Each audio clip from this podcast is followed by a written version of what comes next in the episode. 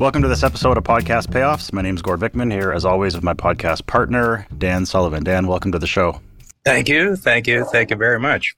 Dan, we're post holidays here, Christmas or whatever you are celebrating. Hope you had a great one. And here we are into January. The belle of the ball was and uh, is continues to be ChatGPT. Now, you have a podcast with our friend and one of your collaborators, Mr. Mike Koenigs, and you recorded some episodes before Christmas in which you integrated ChatGPT right mm-hmm. into the podcast itself, almost as if a third co host existed.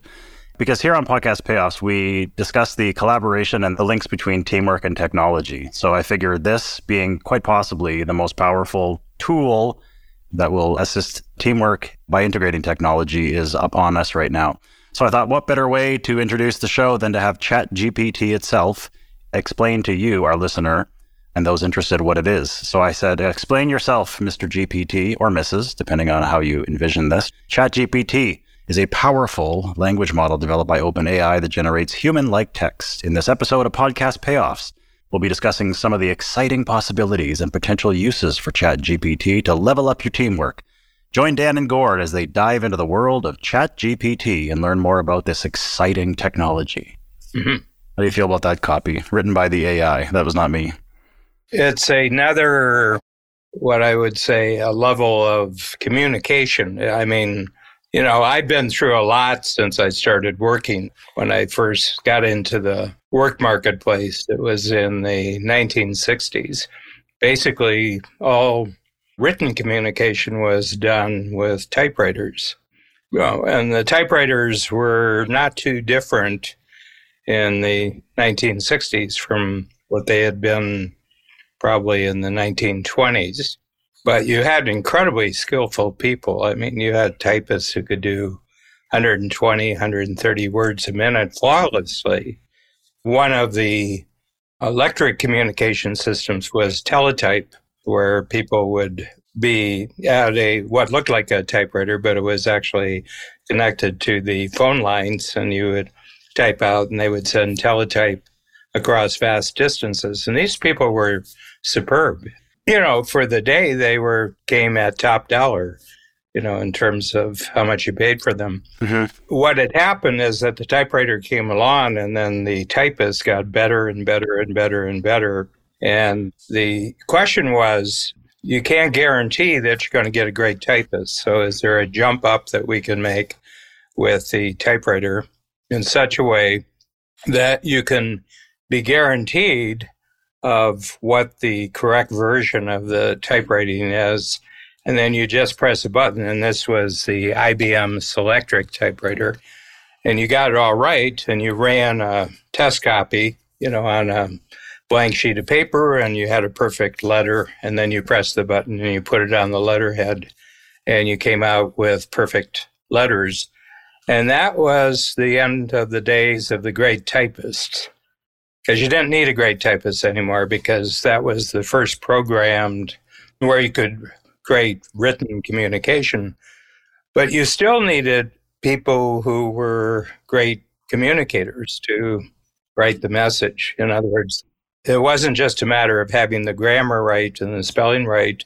Could you actually tell a story? Could you write a catchy, sort of bouncy little message like the one that you started the program off that the AI program had done, mm-hmm. you had probably programmed in there, give me sort of a really fast, sort of catchy, attention getting bit of copy that doesn't give too much away, but kind of talks that there's something new that's very exciting, should be able to be read in about half a minute or 40 seconds just to grab someone's attention so that on this particular episode of Podcast Payoffs, you know exactly what you're getting just by reading the description of the podcast and you would go and do it. But part of the reason why that worked was that you've done a lot of this of setting up the correct context and the catchy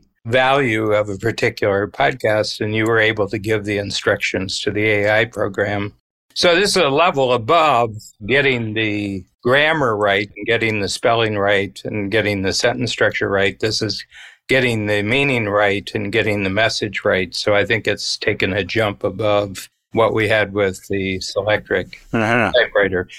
And then, of course, we moved into word processing where computers could do that and you could do the correcting right on the screen and get it right. But that still didn't make it a great message, didn't make it a great communication, didn't make it a great writer. So every new technology you have, the what I would say the written communication is filling up with more enhanced communications, but there's still a figure in the corner of the room who's a terrific communicator. And that's one of the things. And again, the technology is amazing. I know, Dan, you've had a chance to kind of fiddle with it. I was fiddling with it over the holidays. And the copy that it does spit out, it does have sort of a Willy Loman, Death of a Salesman, kind of like 1950s, very hokey, just bad copy. You know what I mean? I think you described it when you were speaking with Mike Koenigs on your show, Capability Amplifier. It was like the best copywriter from 1971 mm-hmm. just infected my computer. And that's sort of what it sounds like. It's a little bit grandiose and it's not slick by any stretch, but I'm sure it will get there. You know, I was thinking of some of the applications because our show covers technology and teamwork. And this is what it is, right? They want you to work with technology. I'm sure there are people with expectations that AI programs like this are going to replace some people. That is true. But if we're using it properly, human beings still need to have a presence. At least they do right now. So I asked the AI what is good teamwork. But before the AI tells me what it believes is good teamwork, Dan, teamwork is the foundation of Strategic Coach and has been for over 30 years. So, in your experience, if someone were to say to you, as I am right now, what is great teamwork? Great teamwork starts with a great future project that's going to produce bigger, better results. Okay. And this could be any kind of project, but it requires the skills of more than one person. And you have to put various skills together. Okay. You know, our project that we're doing right now requires two skills that in no way duplicate each other because I really don't have a feel for the technology of doing podcasts and how they get edited, how they get packaged, how they get presented out on the internet. You do. Okay.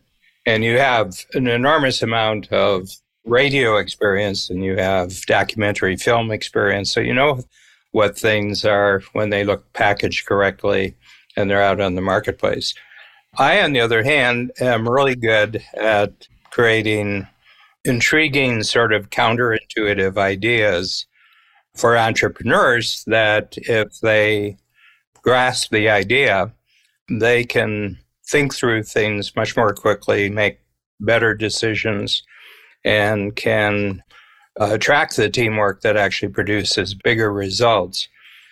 But teamwork is about any project that you can do that creates greater productivity, you get more results with less time, less effort, greater profitability that you make money on it. And each time you do it, you make more money that's above and beyond the cost of actually doing the project. Okay. So ah. think about teamwork and strategic coach. It's about two things. It's about productivity and it's about profitability. So if a new technology like Chat GPT is going to be valuable, you have to start with, well, how does this make us more productive? And how does this make us more profitable?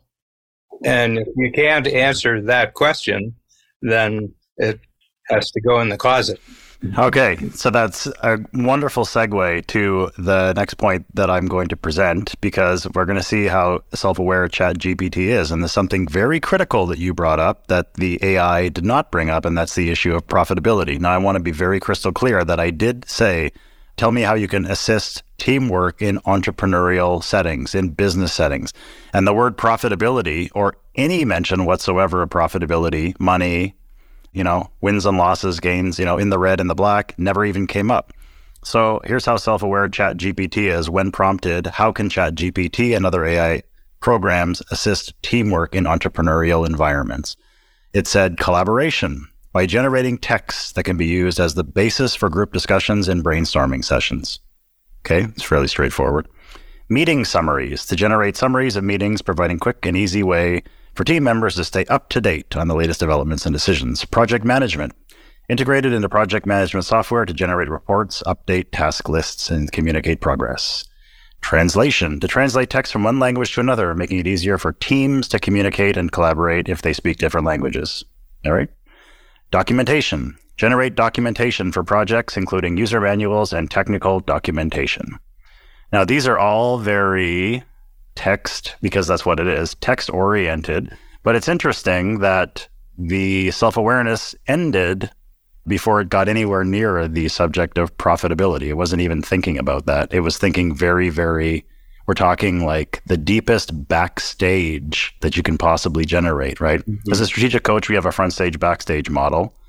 Maybe you just want to touch on that for a moment and then give your thoughts on. Yeah. I mean, we can't delve into the mind of the AI, but I'm curious to know. Well, the, first of all, the AI has no mind. Yes. Yeah. I mean, that's a good starter for that discussion is that the, chi- the chip Wonder why money what never there came is, up. is a increasing body of examples of other forms of communication that people have done around different situations. What we're faced with is that there's no question that you can pump out more communication with this. Okay. But the question is communication about what? Exactly. Yeah. In other words, you can become incredibly productive, far, far more productive, 10 times more productive at doing activities that are not profitable. See, the whole summary changes into a sort of a comical summary if you put the words really bad in front of all of the things that it said that were inputted by the humans. Collaboration. Generating text that can be used as a basis for really bad group discussions, really bad brainstorming sessions generates summaries of really boring meetings, providing quick and easy access for boring team members to stay up to date on the latest really bad developments and horrible decisions. So it's taking all that information and summarizing it, making it easier for people to, you know, act upon the things which will not be profitable in the future. Yeah. Thing that I have to start with here is what is the future project that we're planning that will be more profitable than the project any project that we're working on right now. And profitable for us, but also profitable for our customers, our entrepreneurial customers. Okay, so once we get clear about the profitability, then take a look at the best that we're doing right now to produce that profitability. And then ask ourselves, how can we be more productive in doing this profitable activity so that it's even more profitable? And then what is the communication that we would need to support the productivity? Okay, and this is where you get back to the written communication and the teamwork. You know, and it could be written communication that's turned into voice communication or into mm-hmm. animated cartoon communication, all, all sorts of different things. But the thing that you have to realize is that the program is only as good as the instructions that you put into it. Uh-huh. And those instructions have to be based on a lot of wisdom about what produces profitability and productivity in your setting. So the thing is that I'm not saying it's not valuable. My computer is valuable. Okay. I get far, far more done with my computer than I did when I didn't have the computer. And the model of computer I have now is a hundred times more productive than the one I started with in the 1980s. So I'm not saying that there isn't an enhancer here, but the other thing that's gotten a lot better over the last 30 years is that I'm a lot smarter. More wisdom, more experience. I know where the dollars are. and ChatGPT clearly does not. You know, on that note, one of the things that came up as well in your podcast with Mike Koenigs, which is Capability Amplifier, which is a fantastic show. If you haven't checked it out, you can get it on our network page, Strategic Podcasts with an S, strategicpodcasts.com. Mike was saying, you know, there's consumers and there's creators. And one of the things I wanted to ask you is ChatGPT, one of the thoughts that I had when I was messing around with it was it's possible for the first time for maybe someone to become a consumer and a creator at the same time because that's what people are doing when they're going on ChatGPT, which, as far as I've seen right now, it's a college essay plagiarization machine and a fart joke generator and a meme generator, and it's provided limitless Twitter content by people asking it stupid questions and then posting those on Twitter right now. So I'm thinking the lines are getting blurred between consumer and creator because not only are you consuming something by going on and consuming what the program has to offer, but you're creating something at the same time. I can't really think of anything which makes it as easy as this program would. So turn to the GPT to see what he or she has to say, it has to say. And I asked ChatGPT, where is the line and are the lines being blurred between consumers and creators? And will programs like you, I basically said you, even though it, how will you assist people in turning from consumer to creator? Because consumers are those who are not creating much, if anything, and creators are the ones who are generally creating things and profiting from them. So it replied, AI tools have the potential to turn consumers into creators by allowing them to create and customize products and services to their preference. For example, AI powered design software that can enable consumers to design their own clothing, furniture, and software, allowing them to create unique, personalized items tailored to their needs. Overall, AI tools have the potential to give consumers more control and autonomy over the products and services they consume, allowing them to more actively be involved in the process. Mm-hmm. So, Dan, in your experience, will people do this? Will this technology or others that are in the pipeline ever have the power to turn lifelong consumers into creators? Is this going to be the epiphany that they have to put down the cat videos and start making something, or is this going to turn into yet another tool in their arsenal to create more fart jokes on the internet? The whole point is that it doesn't change human nature. You know, a favorite thinker and commentator on world affairs right now says that there's a problem that is not solvable. And he says, and that is that we don't know what human consciousness is. I remember talking to Ray Kurzweil, who is, you know, a great advocate of the fact that the speed with which computers are increasing will get to the point where, from an information processing standpoint, computers will be incredibly faster than humans at information processing.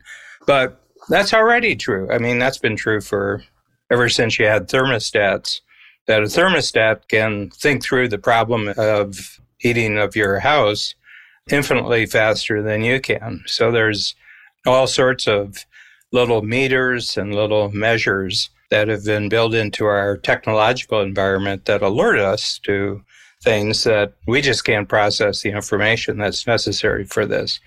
And so my sense is that the whole point here about whether something's useful or not, if your goal is to create a machine that replaces human beings, it's easy to do because there's a lot of replaceable human beings. But they're being replaced by all sorts of other things. They're being replaced by changes of schedules are being changed by changes in what people are willing to pay for certain type of activities. So the replaceability of human beings has been going on since the start. So I'm not entirely sure what's being sold here. And you have to understand that the copy that you just read out to me about artificial intelligence comes from an organization called OpenAI, which is in the business of selling artificial intelligence. and I would be shocked if they had something negative to say. like, yeah, well, when it comes to AI, don't go overboard about this. You know, we're really in the rudimentary stages here. So don't bet the ranch on this, you know, and everything else. I wouldn't expect that to come from a organization because they happen to know what profitability is for them. Mm-hmm. And uh, that's to convince us to imagine that we're being creators, but we're actually being 10 times greater consumers of a particular product that they're selling. But I think we're still back up against it when it comes to consciousness. One is we don't know what it is, but we do know it when we see it. We do know it as human beings. When somebody comes up with an idea that just has all the other humans suddenly saying, God, I hadn't thought about that before. Where'd that idea come from? I've never had an experience with technology where I had that experience of suddenly saying, my golly, I hadn't thought about that before. Yeah. I know you don't like making predictions, so I won't ask you to make predictions. But I was at a New Year's party and Chat GPT came up, seemed to come up a lot with friends and family over Christmas. And a friend of mine said something that I thought was pretty insightful. Wanted to bounce it off you to see what you thought about it. And I guess if we can divide the population into two segments, we'll have adopters of the technology and avoiders of the technology. And I think the people who will be avoiding it are those who are perhaps intimidated by it or feel that the change of pace happens or is happening too quickly. And he said, I think what you're going to find in the future is people are going to just start shutting down. People are just going to start giving up if they feel that the pace of change is too fast for them to keep up with. You're going to have movements like, I don't know, let's make up a name here, like the Natural Art Society, where it's guaranteed that what you're purchasing is art made by a real human. You may have people spending more time outside just to avoid the coming tsunami of AI, which has, you know, in their words, infected everything. So, in lieu of making a prediction, Dan, have you seen this at any point throughout your career or anything you've read where technology is coming so fast that you have segments of the population just completely shutting down and saying we don't want to participate in this at all because we can't keep up with what's going on and we're scared to try. We're just going to pretend that it doesn't even exist. We certainly passed a cultural social border maybe within the last five or six years. I'd have to give it some thought when I first noticed it, where more technology ceased to be a solution in people's minds. You know, as a general principle in society, that we're better off if we have more technology. And I think that stopped being a cultural meme. You know, I can't say where it was with me, but my approach right from the beginning was always make sure I have a smart human between me and the technology. and what I mean by a smart human is a human who can see how specifically this can be useful to something that I'm doing. For example, we could take all of our podcasts, come up with a really great presentation, and we could get an example from Hamish of make this sound like Hamish wrote it and right off the bat, you could get a good 80% right off the bat. You could just take a hundred, we've got a thousand podcasts and you just run them through and you could get little distilled versions that would be good attractor copy for someone going through our podcast series. But that smart human is listening to what the goal is and is listening to, you know, we have deadlines and we have certain amount of time to get things done and everything else. And I think we could pick these 15 and just spruce them up. And take that example and just apply it into a hundred different activities that are going on in Strategic Coach right now, where written communication is part of what makes us productive and profitable. And I think you've got a really good thing there. Dan, you mentioned something there just moments ago when we were talking about the adoption, people who avoid or whatever, and your rule to always have a smart human between you and the technology. And it's a perfect who not how, the concept, one of the you know most important concepts at strategic coach is who not how, and it parallels the person you always have in between you and technology. And it leads quite beautifully into the next episode that we're going to record. Mm-hmm tentatively titled Intimidation to Innovation How Entrepreneurs Can Embrace New Technology or Find Someone Who Can. Yeah. And I just would say one thing is that I'm conscious because Glenn Roberts, our tech chief, the person who's in charge of all technological systems in the company, got very excited about GPT. He was talking to me, and I wasn't really picking up why this was important. I was only picking up on the fact that Glenn is really excited about this. And that what that means is that there's going to be some skill developed inside the company around this particular issue. And other people who are used to evaluating the value of technology will apply their wisdom to this and see where it fits in, you know, what the priority would be, where we use this, where we don't use this. And I don't have to do any of that thinking because I've got smart humans who are sorting this out for me. So it's like an internal AI sort of with people, people talking to people and making sure that everything stays on the up and up and moves forward, not ignoring profitability in addition to the other elements that the AI can identify. Maybe it'll get there, who knows, but it's not focused on money yet. And I'm sure it's expensive to build, so maybe it'll learn its lesson. If you enjoyed this episode of Podcast Payoffs, we do appreciate your time. We know podcasts are free, but they're not because you are paying with your time. We appreciate you spending it with us today. If you enjoyed it, as I mentioned, please share it with one friend, two friends, three friends. If anyone you know could glean some value from this, and if you enjoyed it, maybe they will too. You could be a hero by sharing this episode with someone that you think could get value from it.